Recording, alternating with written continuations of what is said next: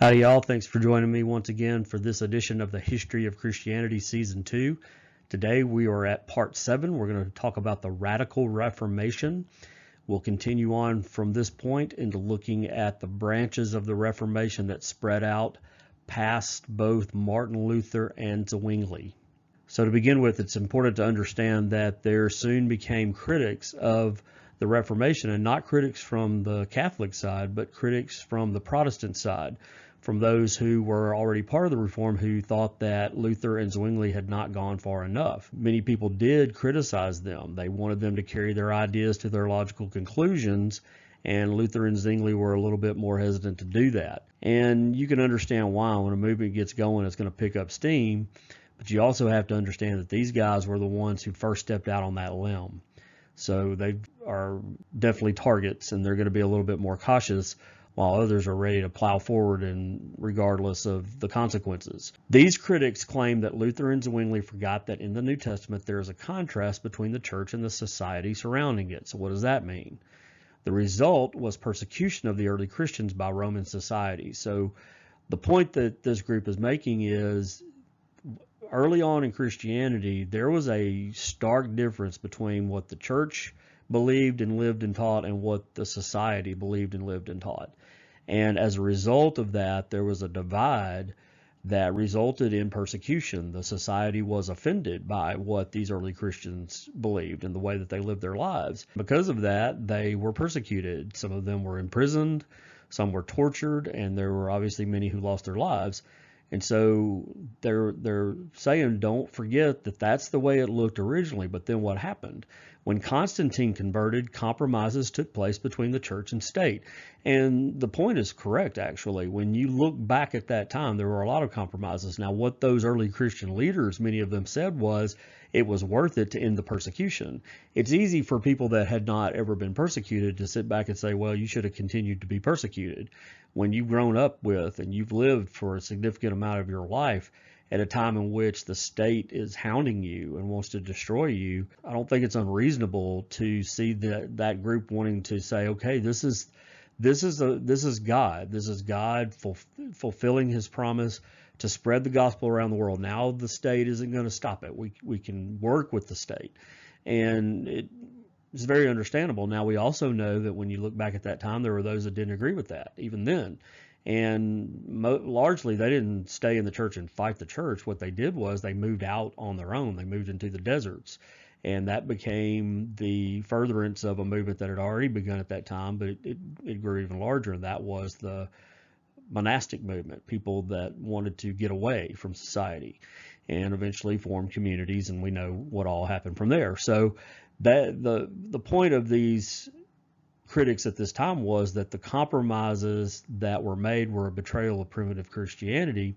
And you can certainly make the case for that. If you look back at it and see what happened to the church once Constantine came in, you can definitely see that there have been problems ever since.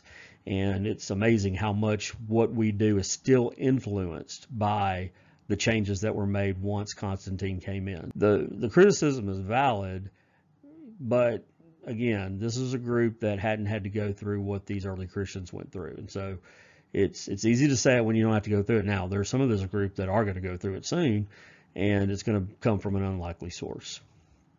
In order to be truly obedient to Scripture, the Reformation started by Luther must go much further. Obviously, they're wanting to push this. Infant baptism must be rejected because it obscures the need for a personal decision that stands at the heart of Christianity. Again, a very valid point the, there's no way. We looked last week. Zwingli, with the stances that he took, there's no way that he should have advocated for infant baptism, and yet he still did because he just didn't want to make that break. He thought that that was going too far and it was going to push even further those that were his critics to try to stop what he was doing, and he wasn't comfortable with that. Again, was it the right? Was it right? No but you can understand you're the one out on the limb. You're the one with the target on your back and you're already getting shot at. Do you want to make that target bigger or do you want to just say, you know, let me not cut off my nose to spite my face. Let me not fight this battle now. I've already fought enough battles. We'll just kind of go along to try to keep things a little bit more in line with maybe actually having reform within the church. And both of these guys, Luther and started out wanting to reform the Catholic Church. They didn't want to start their own group. They didn't want to break away. They ended up eventually having to do that, but that's not what their goal was. So you can see why they wanted to try to keep those bridges from burning completely. Now, again, am I saying that it was right what they did? Well, no. We know that infant baptism is not correct. It's it's not the right kind of baptism. It's not the New Testament baptism. New Testament baptism was about declaring your own personal faith. It was for a person to be able to say that they had come into relationship with God through faith in Jesus Christ. That's what it is. So if you're wanting to baptize in the New Testament way, you don't baptize infants because they can't do that. It wasn't the right thing, but at least you can understand why they didn't want to go that far. And you can also understand why this group had come to the conclusion that we need to go this far. This is true. This is correct. If we're going to stand what Scripture says, which these guys are saying, then we need to go all the way with it. They also insisted that the community of faith must be responsible for disciplining its own members.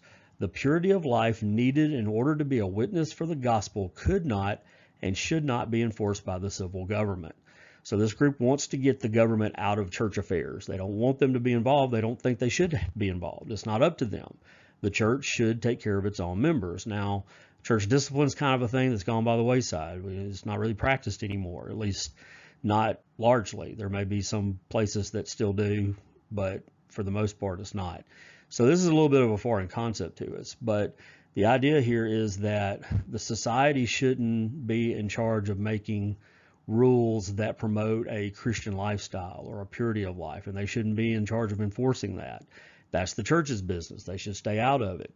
And it surely needs to be enforced, but it shouldn't be by the government. They should stay out and, and not really have a part in that. So again, it's a strong separation of church and state, but the emphasis is on keeping the state out of the church and not necessarily the other way around all the time, although this group would have said that, that it should be both. So looking further, most of the radical reformers also held that pacifism must be an essential element in the life of a Christian.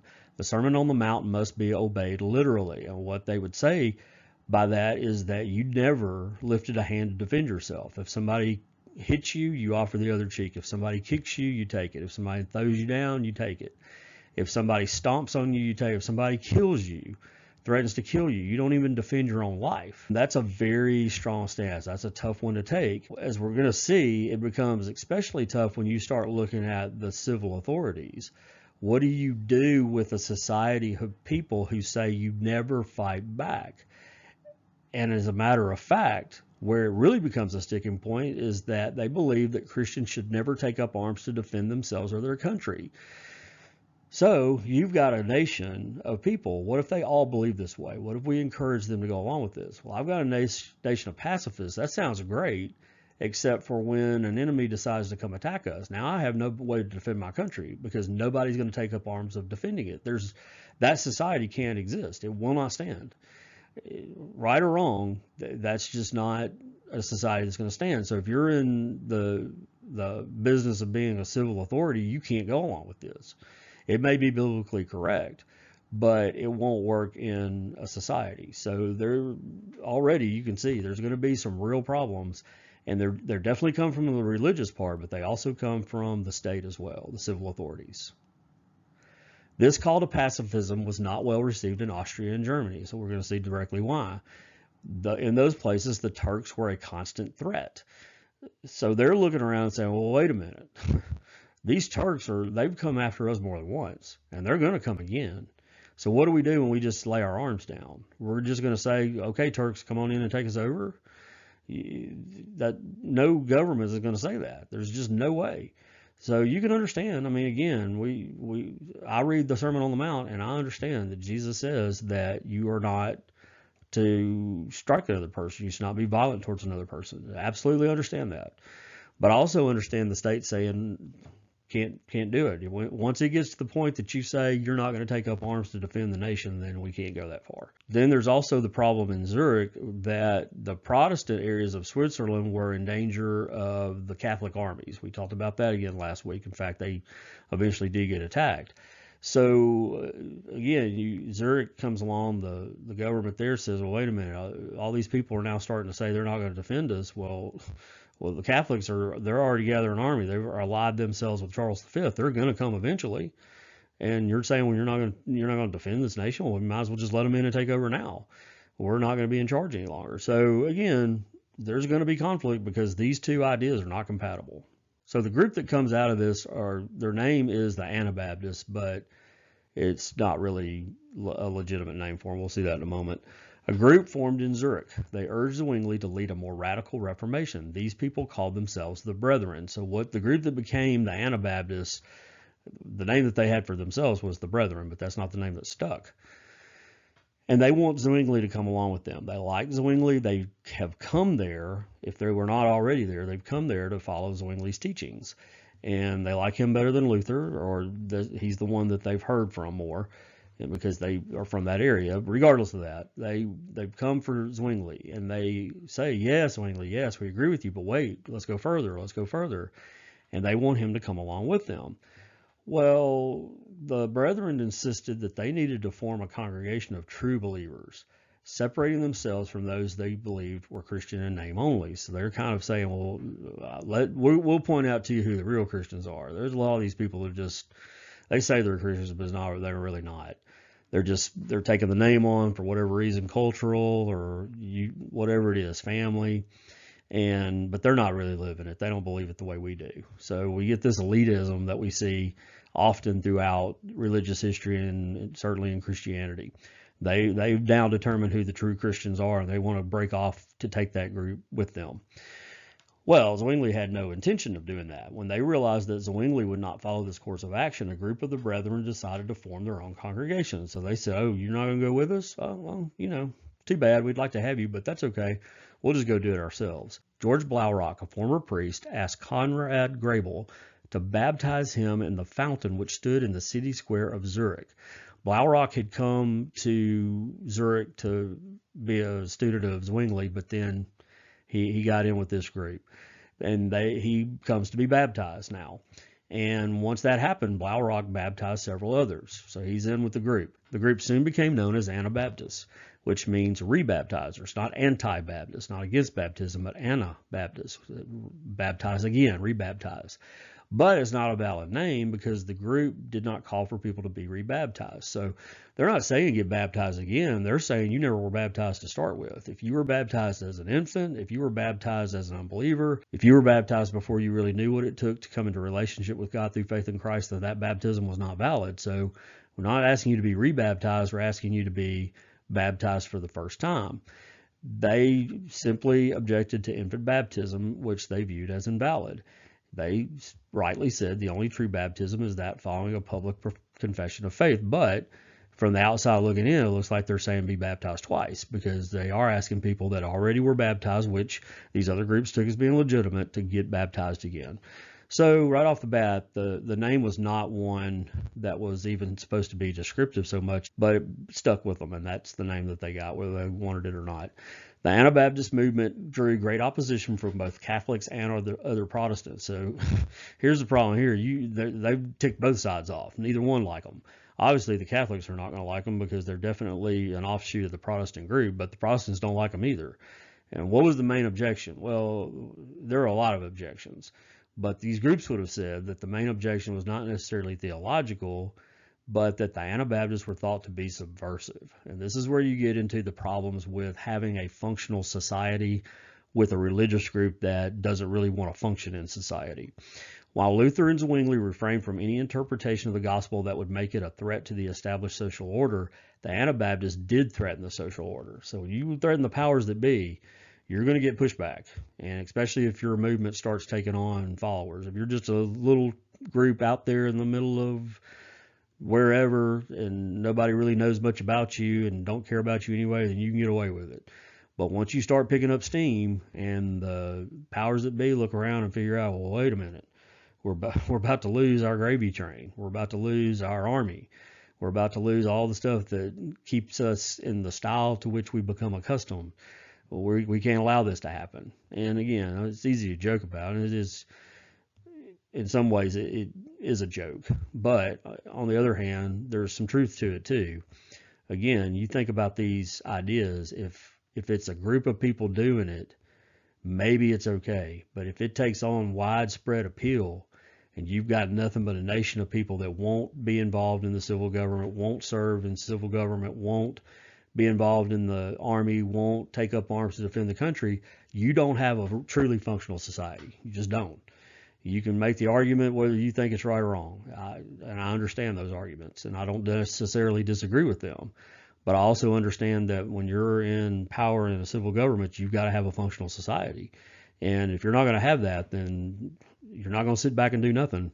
And they certainly didn't do that. And as such, there was resistance to the Anabaptists. The extreme pacifism of the Anabaptists was unacceptable to those in charge of maintaining social and political order amidst the upheavals of the 16th century. They just determined this can't happen.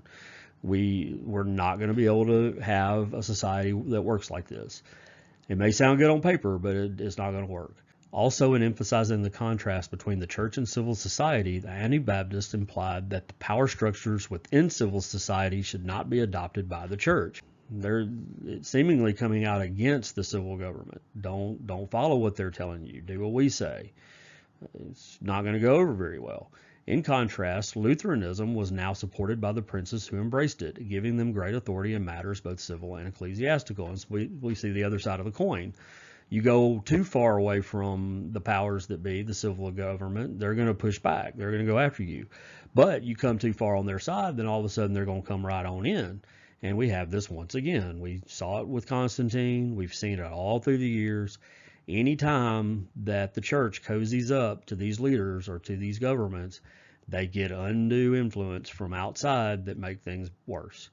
The civil authorities want to come on in. It's not enough for them to be in charge of everything else. They want to be in charge of the church too, and they're not going to give that up. So Lutheranism had that going on right off the bat. We talked about Martin Luther. We already know why he needed these princes to help him to be able to do what he was going to do, but unfortunately, they're not going to help without a cost. They're going to expect to be able to have some say, and they certainly did do that. In Zurich, the Council of Government had the final word in religious matters. They were involved right off the bat. I mean, that's just the way that government was set up. So, Zwingli didn't even really have a choice. If he wanted to function, they had to be in on it, and they were in on it. The same was true in Catholic land. Obviously, we've talked numerous times about the history of the Catholic Church having the civil powers be in control of naming leaders and even coming up with doctrine and all those things. Nothing's changed about that. So these groups are kind of playing ball, and the civil government sees a useful reason to have them around. They can they can meddle in them. They can use them for their own ends. These Anabaptists are not like that. They're not getting in there. And so, okay, here's a group that is not going to let me have any say, so it's not going to do me any good to support them. Everybody else hates them anyway. And to top it all off, they're telling people not to listen to what the civil government says, and if we get attacked, don't take up arms. That's not a group that's going to endear itself to the government. that's a group that they're going to want to stomp out. And believe me, that's exactly what they set out to do. Anabaptists were also radical egalitarians. So that's not popular at this time. In most of their groups, women enjoyed the same rights as men, while the poor and ignorant were to be considered as important as the rich and learned. Now, were they always really? No, but that's what they taught and believed. And they let the women have a whole lot more say in their group, the same rights as men, not what's going on in society, not what's happening at this time. So that's another black mark on them, another red flag. Oh, what's going on over here? Well, they're letting the women get out of control. You know, they're oh, look what they're doing with the poor. That poor guy over there, he's got. They're letting him have say in the church. They're letting him speak. What's going on? Not not fitting in with society. They're going they're going about as opposite as they can get.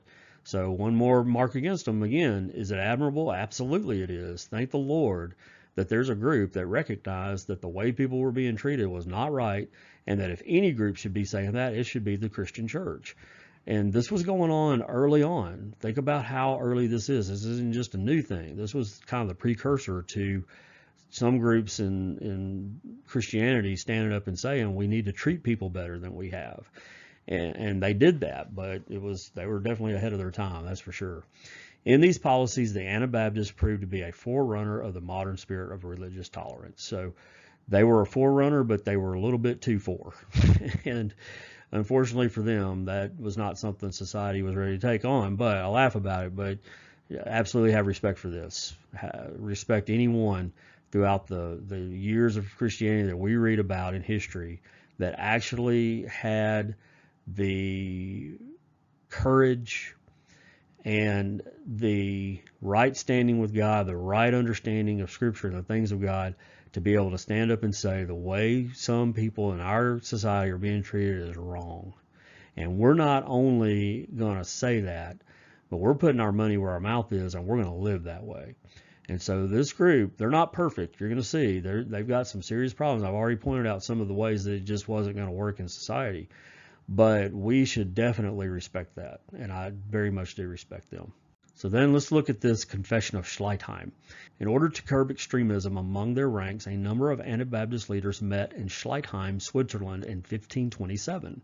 This meeting resulted in the Confession of Schleitheim. In this document, the Anabaptist leaders expounded on the seven fundamental principles and practices held by most Anabaptists. So there was a group that said, okay, if we're not careful, there's some extreme thoughts going on, extreme ideas, and we definitely want to to push some things, but let's not let it get too far. So let's just go ahead and agree on some things so we're all on the same page. They thought this would help, and unfortunately, it actually didn't really end up helping. The first was that baptism was only to be administered to those who have repented and amended their lives and who believed in Christ. Again, for modern Protestants, not every group, but many modern Protestants, this is a very acceptable. This is exactly what we believe to be true. Eh, New Testament baptism, if that's what we're practicing, that is to be done by somebody who has come to a relationship with God through faith in Christ. And we have this group to thank for pushing this. But again, it was going against the grain, even among the Protestants of the time. The second had to do with the ban, which was to be applied to those who refused to amend their lives after three admonitions, two private and one public. So this is the church discipline deal. If there's somebody that's not living right, they get two cracks privately. We'll come to you in private. We won't embarrass you, but we're going to try to straighten you out. If that doesn't work, then you get one publicly in front of everybody. And if that's not even enough, if you're not shamed into doing what's right by that point, then you're out. And, and what that would amount to is they were banned from being able to partake of communion with the rest of the group. The third was that communion was not to be offered to those who were not baptized. And that's again trying to get people who are actually Christians, what they felt like would be to be baptized. Let's not let's not see this in the wrong light. They're not saying baptism saves you, but what they are saying is once you understand what they're teaching, you'll realize your early bat your original baptism when you were an infant is not valid and you'll come be baptized. So it, they're seeing it as a sign but it's a it's a extreme step because this is being persecuted. When you go get rebaptized, they're not liking that. They don't see it as rebaptism, obviously, but that's the way the rest of society saw it. So once that happens, they realize, okay, you're in, you're in with us. You you understand that you had to come on your own to Christ, and now is the proper time to be baptized. And so by doing that, you show that you understand that, and you can come and be a part of the church, and you can come and be a part of communion. And then the fourth one was true believers must separate themselves from all that is not united with God in Christ. So this is about just staying away from worldly things. The fifth outlined the duties of pastors. The sixth and seventh principles rejected the use of the sword, meaning all forms of war and violence, as well as the giving of oaths. This prohibited believers from participating in war, being involved in civil service, and also taking oaths to rulers and anything else that went along with that. So you see, here these rulers are looking at this and saying, uh, okay, now it's not just them saying it, they've written it down.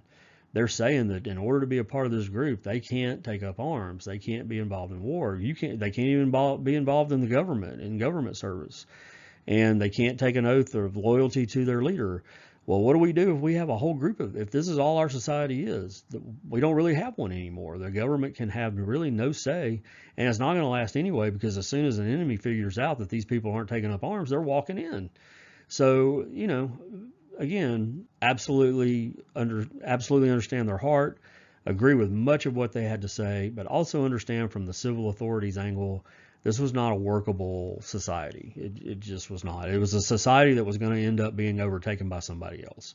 And they would have ended up back like the early Christians were. They would have been un, ended up under Turkish rule with Islam being the national re- religion, and they certainly would have been persecuted again. So they were on their way to being backed by like the early church was, but the government leaders at least, and also the religious leaders as we see, were not really that interested in going back to that. So as a result, persecution came, and it certainly came from the Catholic side. We know that, but it also came from the civil authorities, and it also came from other Protestants who didn't agree with this group. All of these rules appeared very subversive. So even them trying to come up with this confession to make things a little better, to kind of rein people in, it didn't really help. They have written down now the same rules that they've already looked at, all these groups, and said this won't work. And therefore, Anabaptists continue to be persecuted, and they being persecuted more and more all the time. In 1525, the Catholic areas of Switzerland began condemning them to death. In 1526, the Council of Government in Zurich followed suit. Within a few months, persecution spread to the rest of Switzerland. So all throughout Switzerland, both groups, the Catholics and the Protestants, have said that they can be persecuted and they can actually be condemned to death. Why? Well, they're being heretical. The, the, Catholics already said that about all the Protestants anyway, so that wasn't really that big of a stretch. But although in Switzerland they did agree to get kind of agree to disagree type of deal, the fact that the Protestants joined in on it, that's pretty shocking. But they did, and it wasn't just in Switzerland either. In Germany, each state followed its own course, generally applying to Anabaptists various ancient laws against heretics. And what was the ancient punishment for heretics? It was death. They're, they're going to kill them too. Now, each each state in, in Germany, they weren't under one centralized government. They all kind of got to pick their own deal as far as that goes, but they all picked the same thing. They they may have used different rules, but it was the same result. If you're a part of this group, then you can be condemned to die. In 1528, Charles V ordered them to be put to death on the basis of an ancient Roman law which had targeted Donatists with the death penalty for rebaptizing. Don't have enough time with this to go back and look at the Donatists, but if you go back to season one of the history of Christianity, you can definitely find the episode that talks about the Donatists. But there was this ancient law that really was for a group that practiced rebaptizing. This group didn't do that, but they got accused of it. So they said, "Oh, well, this this is the same thing." It's not, but that's what he said. Remember, Charles V is the emperor, so he's got a lot of say, and he says, "Let's go ahead and put them to death." I've got I found a law that says we can do it. The Diet of Speyer of 1529 also approved these policies of persecution. The only German prince who refused to apply the edict was Philip I, Landgrave of Hesse. So we've talked about him a little bit before, but again, thank the Lord for somebody that was willing to stand up in his time and say, this is not right. You know, we, we don't agree with everything the Anabaptists say. And their way of life is not going to ultimately be the way that all of society can live. But at the same time, we don't have to kill them over it. We don't, they're not really being heretical. So it's not it's not correct to do this, and he didn't agree with the edict. So again, we should thank the Lord and remember very fondly and with a lot of respect the people that stood up because they were definitely in the minority through time. The martyrs were many, but the more fiercely it was persecuted, the more the movement grew. And this is true in just about any place you look Christianity spreading. If it is persecuted, it grows like wildfire. And it may be that way with any religious group. I'm really not sure, but it is definitely that way with Christianity. The the times when it really kind of sags and doesn't do well is when it gets into a society where it's fully accepted, and there's really no skin in the game for anybody to be involved. You just it becomes very cultural, and it becomes very easy, and and when that happens, it, it just tends to not grow. It doesn't flourish. It doesn't do well. But when it's being persecuted, when it's when there's blood on the line, man, it grows like crazy. And it did here too with this group. The more you'd think, just kill everybody, or start wiping them out, and people realize that they shouldn't come and join this group. Man, the same mistakes of history get made on and on and on again. That never is the way this happens. It never happens that you attack and persecute a group and that just dissuades everybody from joining because what they start to see is, man, there must be something to this because these people are willing to die for it. It makes you want to find out what's going on because who is willing to lay their life down for a cause? Very few people. They might lay their life down for their country. I mean, a lot of people would do that. But what about a religious cause? What about something like that? A principle you live for? You start finding mass numbers of people dying for that, and it at least piques people's interest, and they definitely want to find out what's going on, and it it automatically gives some validity to it, just on the basis of the fact that somebody's willing to die for it. So it doesn't matter. The mistakes of history get made whether you study them or not. It, it, you've heard that phrase time and time again. We, we must study history or else we're doomed to repeat it. It doesn't matter if you study history, we're still doomed to repeat it because people study what happened, but what they usually don't study is why it happens. And even if they do study that, they don't look in the right places. And so if you miss that point, then you missed everything and and these same ideas, these same thoughts get keep going along and get passed down, and they never work, and you end up with the same thing. So here we are. This group is is growing strong, in spite of the persecution they're under. But we also know that it is typical of human beings that they can only be pushed so far before they start pushing back. And that brings us to the revolutionary Anabaptists. As the first generation of Anabaptist leaders succumbed to persecution, the movement became more radical. The original pacifism of the movement was forgotten, and hopes of violent revolution began to form. So this group moved away from pacifism. Where was it getting them? It was getting them killed. They had seen the first generation of their leadership get get killed by other Christians, by other Protestants, people that should have been at least maybe not 100% in agreement with them, but at least be on their side that they had a right to live. And no, they're not thinking that. They're killing them. And so this group decides oh, that's enough of that. Well, we've seen what the result of that is. And so it's time to stand up and say, this is not going to happen anymore. And they did. Melchior Hoffman was a leather dresser who had been first a Lutheran and then as a Zwinglian before becoming an Anabaptist. So he kind of moved through Luther first, then Zwingli. Really, they, didn't go far enough. People that moved from Luther to Zwingli were because they didn't feel like Luther went far enough. Then they got to Zwingli. A lot of them thought that was good enough, but then many of them went on and said, hey, he, he's not going far enough. So then the next step was the Anabaptist movement. In Strasbourg, where the Anabaptist movement was given more tolerance, Hoffman began announcing the day of the Lord was near. Here's another thing that you see with a lot of these groups that are offshoots or smaller groups that start to get under heavy persecution or society doesn't accept them. They start to have these proclamations about the Lord returning. God's on their side and he's going to come back and defend them. And, and, so that's what we see with Hoffman here. His preaching attracted the multitudes to come to Strasbourg. He rejected Anabaptist pacifism on the grounds that, as the end approached, it would become necessary for believers to take up arms against the children of darkness. So he says, you know, look at the scripture, read the about the end times. The the children of God are going to have to take up arms. They're going to have to fight the forces of darkness of this world. And maybe that wasn't the way it was in the past, and we should have been pacifists, but now it, it's here. The time has come. The end time is here. All these generations of Christians believe the end time was coming on their lifetime at some point, from the first generation to the ones today.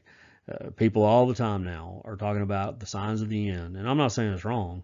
There's, I think there's signs of the end at every generation. It's kind of a cyclical thing, and eventually it's going to come to a head. But we all look for it and this group definitely was starting to see it. They thought it's it's time. The end is here, and we're going to be the group that's going to be left standing. Hoffman predicted that he would be in prison for six months, after which the end of the world would come. Just a little advice to any of you that want to throw out prophecy. If you want to throw out some radical prophecy, do it at, for after you're dead. Don't do it in your lifetime. Because if you're wrong, then you're left in real bad shape. And Hoffman did it within within six months. That is not much time. Give it a few years at least. You can kind of build up some momentum, get some people on your side. Or better yet, give it a hundred years. You're long dead by the time people figure out that what you said was just a bunch of nonsense. But people don't do that for whatever reason. And I guess it means that he probably did believe it, but it's stupid. He predicted that he would be in prison for six months and then the end of the world was going to come. Well, well, long after that, he was in prison, so people were perking up. Oh, look, he said he was going to be in prison, so the clock's ticking. Let's let's see what happens six months from now. Well, six months passed and the end didn't come. So, someone suggested that the New Jerusalem would not be established in Strasbourg, but rather in Munster. This is what I'm telling you. Uh, all of you future cult leaders or religious offshoot leaders or whatever that want to come up with a prediction you're going to lose your people. You're going to lose them as soon as you throw out that number and it's six months or a year or whatever and it doesn't happen. Who's going to stick around with you? You can only do that so many times. There's been a few of them that have gotten away with it a couple of times. But, you know, after one usually, but you get throw out two or three, you know, Lord's coming in this year or that year, then you're losing everybody. They're moving on. And that's what they did. They left old Hoffman in prison. He stayed there, and as far as we know, he died there. There's no record that he ever got out of prison. So he probably died in as a prisoner, and his followers abandoned him. He six months passed, and he uh, end of the world didn't come. So, but they're not going to give up on the idea either. So we're going to establish God's kingdom not in Strasbourg, but let's go on over to Munster. So to Munster they went. Munster had a number of both Protestant and Catholic citizens. This created an environment of tolerance that allowed the Anabaptists to come without being persecuted. So another area that they saw they could get away with following their religious practice without much persecution, and they would be able to survive there. Soon the number of Anabaptists in Munster was such that they took over the city. So they come in in, in such strong numbers, there's more of them than anybody else. Two leaders came up from this group, John Matthias and John of Leyden. One of their first acts was to expel the Catholics from the city. So right off the bat, they're Protestants. Throw, let's throw these Catholics out. We know we are not going to get along with them. So out they went. But that didn't make the bishop very happy. All of a sudden, he didn't have a place to serve, and he's not going to get a salary and all the other little fringe benefits from being a part of that. So he decides, I'm going to get an army together, and we're going to lay siege to the city. And I'm not putting up with this. So that's going on. But then soon, moderate Protestants, if the Protestants weren't far enough along, well, they got rid of them too. So Catholics went and Protestants went. Now, in their defense, the, both of these groups want to kill the Anabaptists. Now, I know these this particular city they're kind of tolerating them, but how long is it going to be before they don't figure out that they need to go against them themselves? So it's kind of a smart move, actually. These these are the groups everywhere else they're, trying to kill us. Uh, are we going to just sit here and let them kind of coexist with us? No, let's get them out of here, and then we can survive here. So you know, again, not it's an understandable move, but unfortunately, once again, it doesn't end up going well for them. And then not only did they kick out the moderate Protestants and the Catholics, but then sculptures, paintings, and all other items connected with traditional belief and worship were destroyed. They didn't like that stuff. They didn't want it around. They got rid of it. The, but then the siege began to take its toll. Outside the city, all Anabaptists were killed on sight. Inside the city, the situation worsened daily as food became increasingly scarce. So they can't get out, they can't get food. If you if you leave, you're dead. If you stay, you live for a long a while longer, but you're to starve to death, and something's got to change. The people became more emotional, and pretty soon there became a series of, of claims of people saying they had had visions, revelations from God. It just got out of hand, and a lot of it had to do with food deprivation, maybe sleep deprivation they're not healthy. They're not getting what they need. Their body's not getting nourishment. So they're starting to dream this stuff up, and that makes a bad situation worse. In a military sortie against the bishop, John Matthias was killed, and then at that point, John of Leyden became leader of the city. As a result of the war, there were now many more women than men. That's a problem. They're, who are they going to marry? Well, John Leyden found a solution to that. He just said, you know what? We believe strongly in what the scripture says and living biblically. We'll read the Old Testament. They had polygamy there. We can bring it on back now. So that'll satisfy the women. We'll have polygamy. And if there's too many women for for men, then the men can just take more than one, and that'll that'll solve it. So he he did that. That kind of deal didn't work though. They're in a city where they're they're practicing polygamy. That was not something that the society did. They're not getting food. They're scared. The men are going off to fight and they're not coming home. They're getting killed. And crazy visions are getting talked about and revelations, and it just got to be enough. So, because of all of this stuff going on and, and, being tired of the excesses of the visionaries coming up with new stuff all the time, wish we had more time to get into some of the crazy stuff, but you can look at that in your in your own study. Some of the inhabitants finally just said, "Let's open the gates." Let's let this bishop in and let's stop this nonsense. And of course, John of Leyden was captured, he was tortured, and he was executed. And as a result of that, this ended the primary outburst of revolutionary Anabaptism. So you may be thinking, well, this crazy stuff is going on with the Anabaptists. They had some great points. It went a little too far to, to work at this time. So I don't know of any Anabaptist churches around now. So it must have ended, right? There's not any of these groups around anymore. Well, it's not actually true. There is. There's actually there's more than one that you can trace your roots back to. In fact, even Baptists today can, in some ways, trace their roots back to, although it's not exactly. But there's a there's one group that's primarily a direct offshoot of this group. When you hear their name and the name of their leader, you may get clued in by his name, but you'll definitely know. At least most of you will have heard of this group, and many of you will probably have interacted with some people in this group, and they are a direct offshoot or direct descendant of the Anabaptist movement. And we can call several groups in this movement latter Anabaptists, but we're going to focus on one, one group in particular. The fall of Munster brought back the practice of pacifism to the Anabaptists. They decided, you know, fighting back against society did not work out. It was a disaster. So maybe we ought to go back to the pacifism idea. That seemed to work a little better. Yeah, some of the leaders got killed and that, that wasn't so great, but it beats being captured in a city and starving to death and then eventually getting killed anyway. The principal figure at this time was Menno Simons, a former Dutch Catholic priest. He was led to reconsider the practice of infant baptism by the martyrdom of an Anabaptist in 1531. In 1536, Menno left his position as a parish priest and became an Anabaptist. So he moved from Catholicism to the Anabaptist position because he had seen again. Remember, this is a this is a direct example of this. Saw somebody who was willing to die for his faith, and that made an impression on him. He started thinking, this person died because they were so against infant baptism.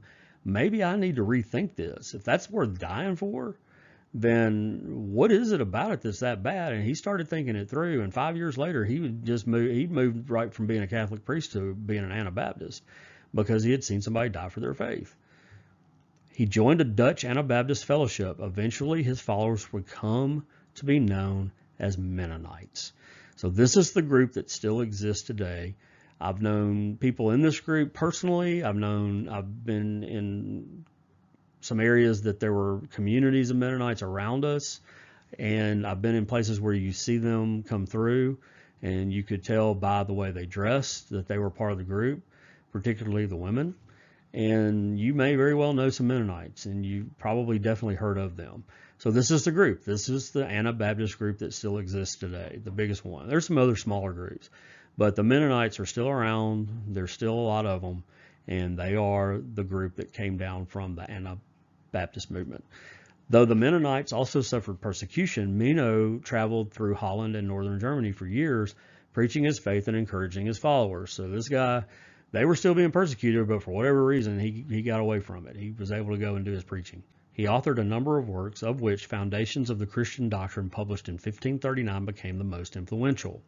Menno embraced pacifism. He also felt believers should not offer any oaths whatsoever and that they should not occupy positions requiring them. So the same beliefs that started the Anabaptist movement, he had them.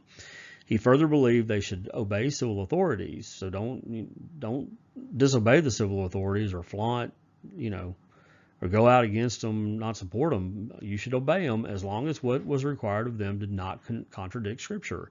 So of course he would say, don't you, you can't be involved in military service. And that way they wouldn't be obedient to the civil authorities, but they thought that directly the scripture said not you can't defend yourself or even your country. But as long as it wasn't something like that, you go you obey what the civil authorities say. Baptism should only be administered to adults who express their faith publicly. Finally, Menno and his followers practiced foot washing. So they took the practice of Jesus washing the disciples' feet and they wanted to literally keep on doing that and, and so they did that as well. The Mennonites were persecuted and scattered throughout Eastern Europe, particularly Russia. Later, some left for North America, thinking they would have more religious freedom there, but they still faced difficulties because both Russia and the United States at that time required military service. You know, U- U.S. doesn't do that anymore unless it's a wartime type of deal. But I don't, I'm not sure about Russia. I don't know if they still do or not. But they, they ran into some problems with that. So it didn't completely end their problems, but it, it did help. But because of it, because they, they still had difficulties in the 19th and 20th centuries, many Mennonites immigrated to South America. So there's still groups of Mennonites in South America today. But by the 20th century, Mennonites were the main branch of the old Anabaptist movement. Persecution became chiefly a matter of the past. Many Mennonites gain an honored place in society through their social service. So obviously, this is not a group that is persecuted anymore. It's not a group that people look down on anymore. They may see some of the ways that they dress a little bit differently. It's not crazy, but a little bit differently, and kind of wonder, well, I wonder what that's about. But it's really not any, they're not looked at in any way by any Christian groups as being a bad group or having bad theology. In fact, this group, we owe a lot to them. They were not perfect. They definitely had some problems. They definitely had some issues. They definitely took things a little too far in some cases. But they made that jump. They made that push to get past what Zwingli was willing to say, even though what he said should have eliminated some of the practices that he, he agreed with. They pushed further, and and we owe a debt to them. We owe a debt of gratitude to the Anabaptists, and we still have that group around today, and and that's at least the biggest one that's still around today, the Mennonites. Well, we've gone a long time today looking at this group. It's been a good look at another group that came and kind of took that those Reformation ideas, those Protestant ideas, and moving them on down the chain. Next week, we're going to get to the guy that many of you have been waiting for. And some of you are going to be want to hear about him because you agree with him and you practice a lot of your beliefs come from this particular leader in the group that he formed.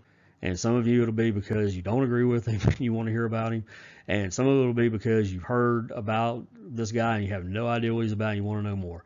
And you probably already guessed who it is. It's John Calvin. So next week, we're going to talk about John Calvin. We're going to talk about Calvinism. And we're going to talk about the influence he had on what became known as Reformed theology. So I hope that you can join me next week for that. It's not going to be a one week deal. It's going to we're going to talk about that a lot, but we'll you'll get the you'll get the first part of it next week. So come on back for that. In the meantime, I hope you have a great week and God bless.